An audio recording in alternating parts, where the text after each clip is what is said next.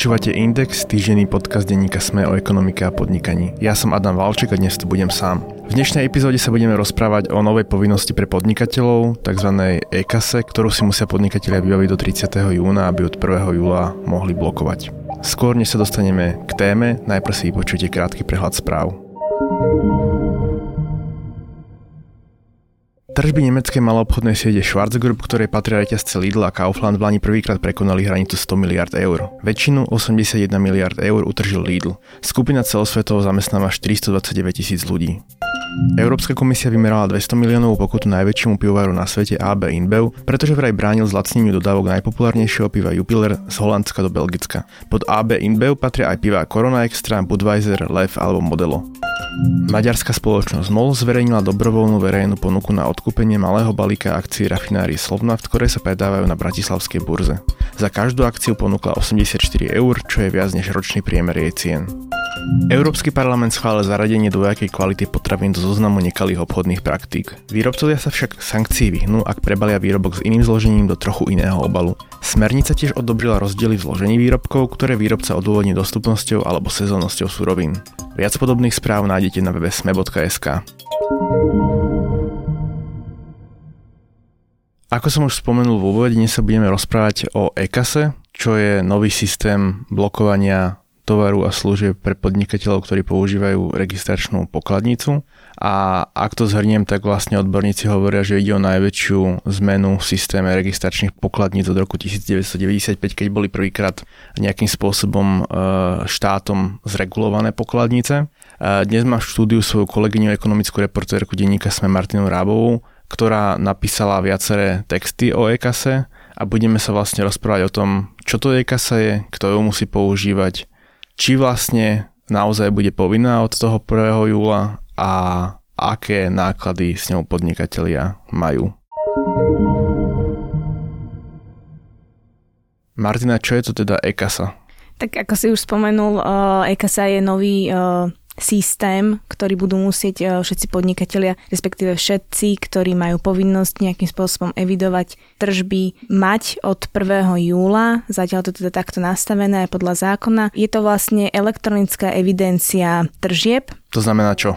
To znamená, dnes v súčasnosti majú podnikatelia, firmy, podniky a tak ďalej povinnosť evidovať tržby e, cez registračnú klasickú pokladnicu a po novom e, si budú musieť tieto pokladnice updatenúť alebo vymeniť tak, aby vlastne sa dokázali napojiť na ten systém finančnej správy, teda e-kasu. Niekde sa to v tom systéme finančnej správy zobrazí, akurát, že s tým zatiaľ finančná správa nič nebude robiť. Ono je to teraz tak nastavené, že môžeš na dobrovoľnej báze zadať nejaký svoj kód alebo heslo. V budúcnosti totiž to finančná správa počíta s tým, že by urobila akúsi nadstavbu na tú e-kasu, na ten systém, aby z toho mali niečo aj ľudia a napríklad presne pod tým kódom alebo tým heslom alebo menom alebo číslom, ktoré nadiktuješ tomu predavačovi a ktoré budeš používať, tak sa budeš môcť si pozrieť potom aj ty na finančnej správe, či už ja neviem, aplikáciu alebo na internetovej stránke vlastne prehľad všetkých svojich výdavkov,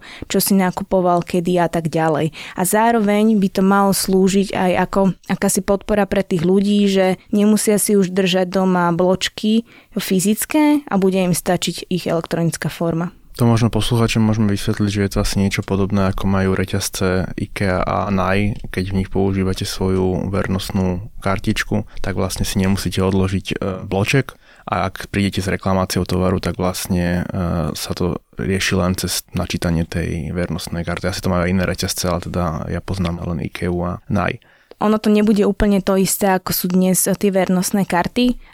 Zo začiatku sa to mohlo tak zdať, že vlastne každý zákazník, ktorý keď bude niečo nakupovať a preukáže sa vlastne to vernostnou kartičkou, tak to bude vlastne to jeho identifikačné číslo, kde si to nájde, ale vlastne reťazce zatiaľ s týmto neplánujú nič robiť a nechávajú to čisto na tom zákazníkovi, že na dobrovoľnej báze. To treba povedať, že vlastne z toho textu vyplýva, že reťazce sa tak e, trocha toho aj boja, lebo vlastne žiaden zákon neprikazuje obchodníkom tie údaje zbierať a na druhej strane obava veľkých sietí s veľkými tými vernostnými kartami, ako napríklad DMK alebo Tesco, že ak by upravili tie svoje podmienky ochrany osobných údajov tak, že budú zbierať tieto údaje a posúvať ich finančnej správe, tak by si asi časť zákazníkov rozmyslela, či v takomto vernostnom systéme chce byť. Ale späť sa vráťme k tým podnikateľom. Mení nejak tá reforma rozsah e, ľudí, alebo teda profesí, ktoré musia používať elektronickú pokladnicu, alebo teda online pokladnicu? E, rozsah tých ľudí alebo podnikateľov či živnostníkov e, sa vôbec nemení. Ono v podstate mení sa len e, ten spôsob evidencie, že už to nebude len cez tú elektronickú registračnú, ale bude to cez online registračnú pokladnicu. Vôbec sa nemenil rozsah tých živností, respektíve tých povolaní, ktoré to musia používať. Naďalej to ostáva tak, že každý vlastne, kto má povinnosť nejakým spôsobom evidovať tržby, tak musí mať e-kasu od júla. Rovnako ako sa to týka obchodov ale alebo kaviarní, reštaurácií, pohostinstiev, takisto sa to týka aj zubárov, lekárov, taxikárov napríklad. Čiže platí premisa, že keď som podnikateľ a mám dneska pokladnicu, tak vlastne e, ju musím zmeniť na online, ale keď som dneska podnikateľ a nemám pokladnicu, tak v zásade nemusím si ani žiadnu pokladnicu zháňať. Presne tak, pokiaľ si ty živnostník a napríklad e, neviduješ tržby inak ako bezhotovostne alebo vystavuješ faktúry svojim klientom za svoju robotu, tak nemáš povinnosť nejakú novú, že by si si musel tú e-kasu zavádzať. Iba v prípade myslím, že keď e, faktúry príjmate v hotovosti. Čo to obnáša pre podnikateľa si vybaviť e, e-kasu? Čiže samozrejme, nemyslím teraz kúpu, k tomu sa dostaneme, ale myslím to, že teda mám nejaký už hardware a asi to obnáša nejaký druh logistiky a byrokracie s finančnou správou. Ono finančná správa sa, dá sa povedať, že naozaj snažila, aby to bolo že čo najmenej bolestné. Najviac akože bolestné to bude práve v tom momente, keď sa k tomu podnikateľ podujme a ide si teda pozrieť, akú tú kasu má, či stačí len aktualizovať software, alebo si bude musieť kupovať novú, ale teda k tomu sa ešte dostaneme. A celé sa to dá vybaviť elektronicky, teda cez web finančnej správy, nie je potrebné nikam chodiť, nie je potrebné nikam nosiť e, registračnú pokladnicu. Čiže vyžaduje si to v prvom rade tým, že sa to robí elektronicky, buď aby mal ten podnikateľ elektronický občianský preukaz, ideálne aj s e, zaručeným elektronickým podpisom a pokiaľ ho nemá, tak si musí vybaviť prístupy respektíve podpísať akúsi dohodu s finančnou správou, aby mohol odosielať tlačivá aj v budúcnosti elektronicky cez ich web. Ja len dopoviem, že vlastne ukazuje sa, teda zo skúsenosti podnikateľov, ktorí nám píšu, že práve ten moment podania žiadosti a vybavenia tej žiadosti je asi najproblematickejší, že je to naozaj tak, ako hovorí Martina, že samotná tá žiadosť a administrácia je pomerne jednoduchá, ak viete robiť s počítačom a máte internet, ale to vybavenie, teda to, že finančná správa vám pošle tie kódy do tej online pokladnice, to môže trvať aj niekoľko pracovných dní a práve v tom vidia podnikatelia obavu, že či sa to vlastne stihne celé e, zadministrovať do 30. júna. Treba ale povedať, že vlastne finančná správa slubuje, že čo skoro, že v týchto dňoch spustí nejaký automat, ktorý automatizovane bude vydávať tie kódy online registračných e, pokladníc. Takže keď sa tak človek pozrie, tak v tých krokoch to nevyzerá veľmi zložito, ale presne sa tam môže stať, že sa to bude naťahovať, pretože čím bližšie budeme k termínu 30. jún, kedy je vlastne posledný možný deň, kedy si to môžu už podnikateľe vybaviť, aj keď tam už nie je veľká šanca, že by sa im to podarilo do 1. júla celé sprocesovať, tak tým väčší nápor bude zažívať aj finančná správa a preto bude aj záležať od toho, že či to zautomatizujú a kedy. Koľko má bude stať upgrade pokladnice? No, upgrade pokladnice, pokiaľ teda má podnikateľ takú, ktorú nemusí meniť, to znamená, že stačí ju nejakým spôsobom aktualizovať, ako sa napríklad robí na počítači alebo v telefóne, tak uh, stojí zhruba od 200 eur a viac. Treba povedať, že vlastne ono nejde len o aktualizáciu softveru, ale vlastne v tých 200 eurách je aj nejaký taký ten gered alebo nejaká taká súčiastka, ktorú vám musí prísť servis pripojiť do tej pokladnice. Ty si spomínala, že vlastne ak je ju možné vôbec upgradenúť, to musia podnikatelia zistiť u jej výrobcu, dodávateľa alebo teda proste nejakého servisného technika a treba asi rátať aj s tým, že vás to bude stáť poslucháčov, teda podnikateľov, nejaké poplatky za ten výjazd technika alebo dovoz pokladnice e, do servisu. Je aj nejaká alternatíva k tomu, že môžem si kúpiť dneska už aj pokladnicu, ktorá je e-kasa Áno, vlastne už niekoľko mesiacov si môžeme všimnúť, že e, tieto produkty e, hotové propaguje napríklad O2 alebo Elkom, ono to vyzerá asi tak, že Outu napríklad ponúka terminál, ktorý už je ako keby že nastavený tak, že ho stačí len prihlásiť na tú e-kasu, čiže podnikateľ, ak si to kúpi, tak stačí už len vyplniť tie registračné formuláre, odoslať na finančnú správu a počkať, kým mu pridelia tie kódy a malo by to potom automaticky zvyšok zbehnúť. Rovnako aj Elkom už má niektoré registračné pokladnice nastavené tak, že po kúpe sa podstate dajú hneď používať ešte po tej registrácii. A nahradí teda tých uh, balíčkov tam. Z finančnej správy. tak. Musíme povedať, ešte je okrem vlastne toho autu v ponuke aj e-kasa od spoločnosti Fiscal Pro. Tá je zaujímavá tým, že vlastne pri jednom zariadení máte platobný terminál, pokladnicu aj fiskálnu tlačiareň. A prečo to hovorím? Hovorím to preto, lebo Fiscal Pro rokuje s najväčšími bankami na Slovensku, najmä teda vypichnem Slovensku sporiteľňu, s tým, že vlastne podnikatelia, ktorí majú platobný terminál Verifone VX520, to podľa mňa väčšina poslucháčov asi pozná, je to taký strieborný e, starší terminál na platbu kartami so sivými gombíkami a svielovými gombíkami pod displejom. Tak tento terminál Slovenská sporiteľná ponúkne v týchto dňoch ako e-kasu. To znamená, že ten podnikateľ, ktorý má takýto terminál, nebude musieť investovať do osobitného hardveru pokladnice alebo do jeho upgradeu, ale vlastne blokovať a aj e, platiť kartami bude možné na tom jednom zariadení zariadení.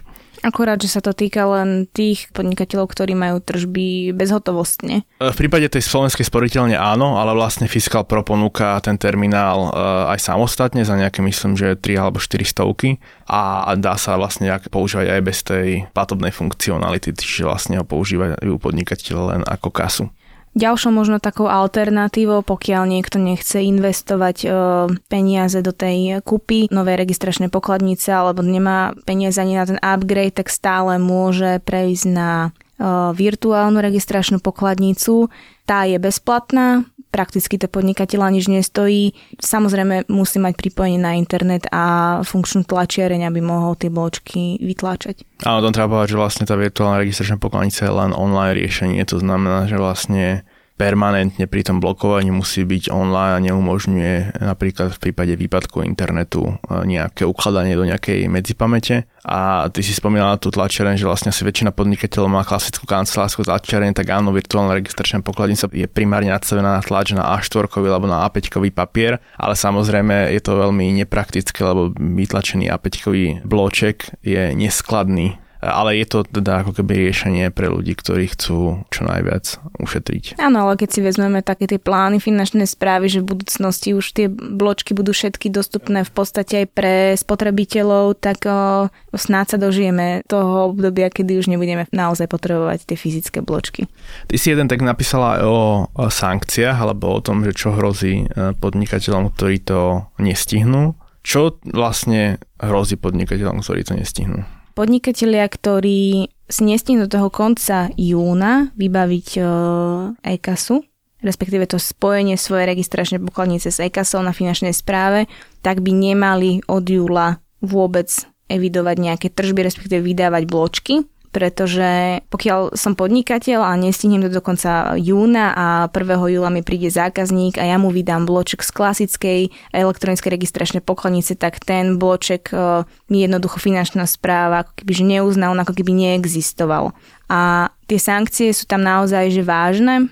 E, za prvé porušenie, keď finančná správa zistí, že som nevydala nejaký bloček, mi hrozí pokuta od 330 do 3300 eur dobre, tu si nejaký podnikateľ povie, že ešte to zvládne, lebo je to finančná pokuta, nič horšiemu nehrozí. Problém nastáva už pri tej druhej kontrole, respektíve pri druhom porušení, ktoré e, danieri kontrolóri zistia. Tam už hrozí okrem pokuty, ktorá je od 660 do 6600 eur, aj to, že finančná správa môže dať podnet na pozastavenie živnosti, respektíve zrušenie živnosti a pri tom treťom a ďalšom porušení tam už musí dať vlastne podnet na zastavenie tej živnosti. Čiže reálne pokiaľ 1. júla nevydávam bloček v EKASE, finančná správa to zistí, zaplatím pokutu. Keď to zistí 2. alebo 3. júla, že opakovane sa to stalo, tak jednoducho moje podnikanie končí.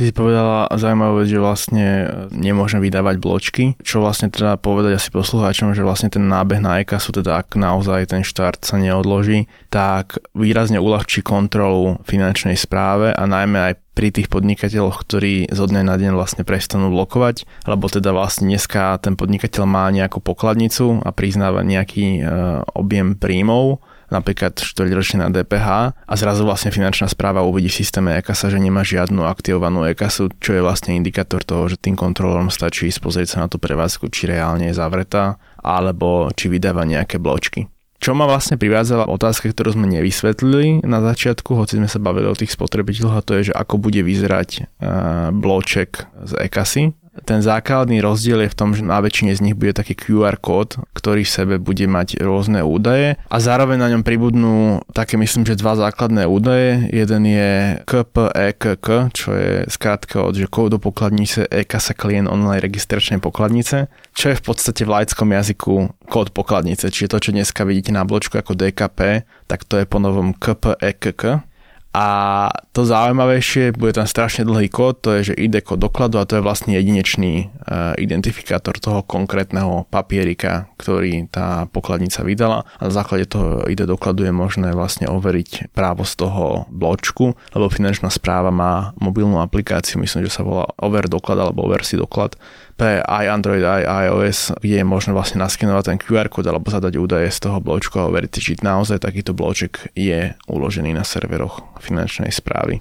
Uh, Martina, ty si povedal, že vlastne povinnou súčasťou toho celého je, že vlastne musím byť permanentne online, ale sú určite prevádzky, kde doteraz nemali internet a ani vlastne ne, nemôžu mať internet objektívne, lebo tam nie je žiaden signál. Čo štát pripravil pre takéhoto podnikateľa, ktorý nemôže mať internet? Štát myslel aj na týchto ľudí, e, na týchto podnikateľov, na tieto prevádzky. Je možné požiadať o tzv. odklad o dosielania tých dát z pokladnice do EKASy. Dá sa to urobiť tiež elektronicky, o ten odklad požiadať. Je to potom nastavené tak, že pokiaľ to finančná správa akceptuje tú žiadosť, tak stačí, ak ten podnikateľ vlastne raz za 30 dní odošle súbor tých dát zo svojej registračnej pokladnice do EKASy to ale znamená, že vlastne aj takýto podnikateľ tú EKS musí mať, musí si ju aktivovať niekde na nejakom mieste s internetom a potom teda raz mesačne musí chodiť na miesto s internetom. Správne. Presne tak, akože naozaj, ak ide o podnik, ktorý je na mieste, kde nie je žiadne pripojenie, hej, niekde medzi lesom alebo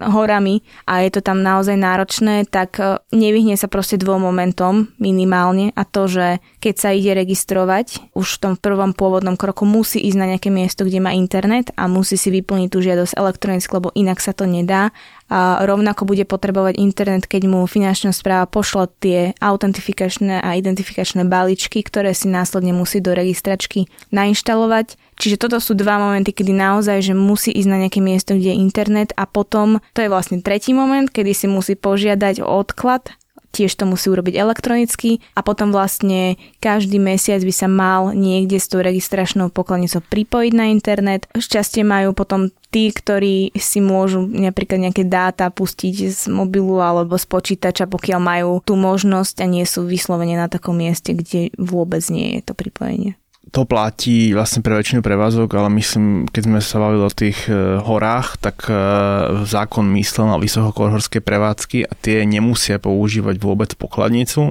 ale týka sa to len vysokohorských prevádzok, ktoré nie sú napojené na elektrínu a cestnú komunikáciu, čo sa to podľa mňa týka maximálne pár e, chát v Tatrách Čiže aj penziónov, aj hotelov tatranských alebo proste horských, ktoré sú napojené na cestu a na elektriku, tak tie musia používať elektronickú kasu. Ja si ešte spomínam, že pred pár rokmi zavadzalo rovnaký systém e, Česká republika a bol z toho veľký ošal, ktorému som vôbec nechápal, pretože tí ľudia normálne protestovali proti zavedeniu e-kasy e, na námestiach a vôbec som tomu nerozumel, že vlastne prečo to odmietajú, že čom bol ten rozdiel? No, v Česku bola tá situácia odlišná veľmi aj keď teda tiež zavádzali tú online evidenciu tržieb, a, a bolo to spôsobené tým, že vlastne tam nemali povinnosť evidovať tie tržby nejakým spôsobom elektronicky, hej.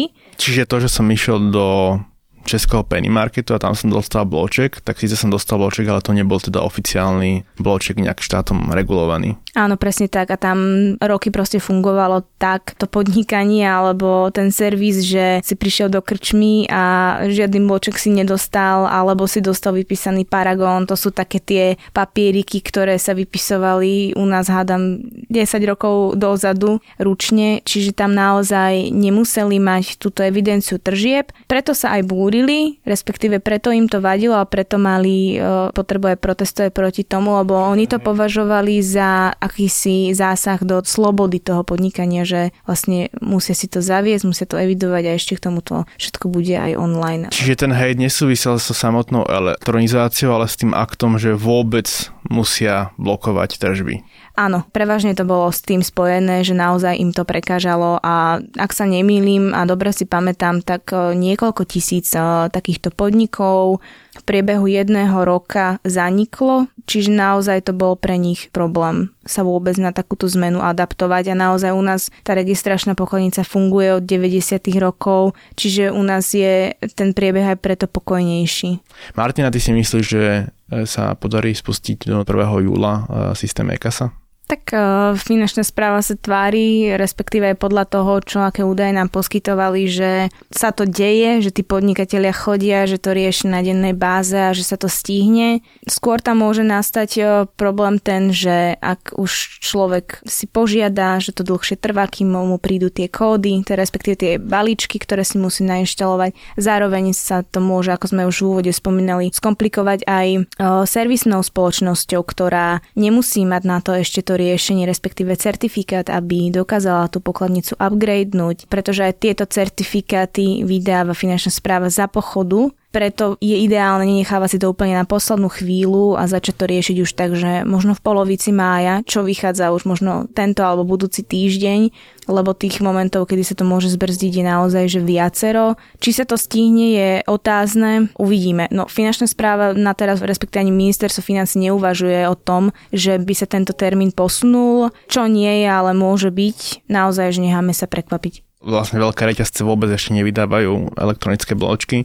a predpokladá sa, že teraz ich testujú momentálne tie systémy a vlastne zapoja sa až v júni a to sa bavíme teda o niekoľko tisíc pokladniciach iba teda vo veľkých maloobchodných sieťach ako je Kaufland, Lidl, Tesco a, a tak ďalej. Hej. Čiže je otázka, či vôbec to ten systém zvládne. Čo vlastne hovorí finančná správa? Oni hovoria, že zvládnu ten nápor dát? Ak si dobre pamätám, tak oni s náporom dát problém nemajú, oni s tým rátajú, zrejme to majú nejak zmapované, koľko od žiadosti až po bločkov musia vydať a musia absorbovať, čiže myslím si, že v tomto by problém nemal byť, teda Myslím si to len na základe toho, že to veľmi presvedčivo komunikujú. Uvidíme. Snáď sa nestane to, že ten systém bude neustále padať. Tam je ale dôležité povedať to, že dva alebo tri roky funguje vlastne tá virtuálna registračná pokladnica, ktorú má 10 tisíce podnikateľov. Tam ten nápor zatiaľ zvládajú, čiže oni si zrejme ten systém nejak prispôsobili že by to nemalo mať problém. Hej, ale treba myslím, že povedať, že tá VRP asi nie je prispôsobená na nejakú veľkú kadenciu predaja, že...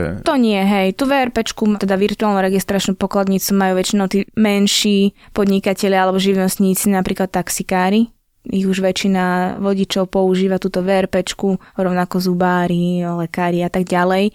Čiže naozaj bude otázne, že ako sa na to adaptujú tie veľké reťazce, lebo teda podľa toho, čo sme sa rozprávali napríklad aj so sieťou drogerí v DM, Drogery Markt, tak uh, oni to ešte len teraz ako keby že doklepávajú, ešte len teraz testujú prvú pokladnicu a podľa toho budú musieť potom v ďalších desiatkách predajniach toto implementovať. A to keď si vezmeme, že taká DMK nie je až taká veľká oproti, respektíve nemá až tak veľa pokladníc ako napríklad Tesco, Kaufland alebo Lidl, takže uvidíme. Keď dnešnú debatu zhrniem, tak vlastne My veríme a teda držíme palce finančnej správe, že do 30. júna naozaj stihne zaregistrovať všetkých podnikateľov a že teda na trhu budú dostupné hardverové riešenia. Asi by sme všetkým odporúčali, nech si čo najskôr vybavia tie inicializačné balíčky, lebo o nie sa dá požiadať bez toho, aby ste mali vybrať tú konkrétnu kasu alebo dohodnutý upgrade. A uvidíme, myslím si, že sa k tejto téme e, opäť vrátime v najbližšom e, mesiaci alebo dvoch a pre spotrebiteľov sa v podstate uh, nič nemení, keďže vlastne ich osobné údaje finančná správa nepríjma, respektíve je to na dobrovoľnom rozhodnutí konkrétneho zákazníka. No a zmenia sa nám asi bločky, ktoré dostávame v obchodoch, že už väčšina z nich bude mať na sebe QR kód a viac číselných údajov.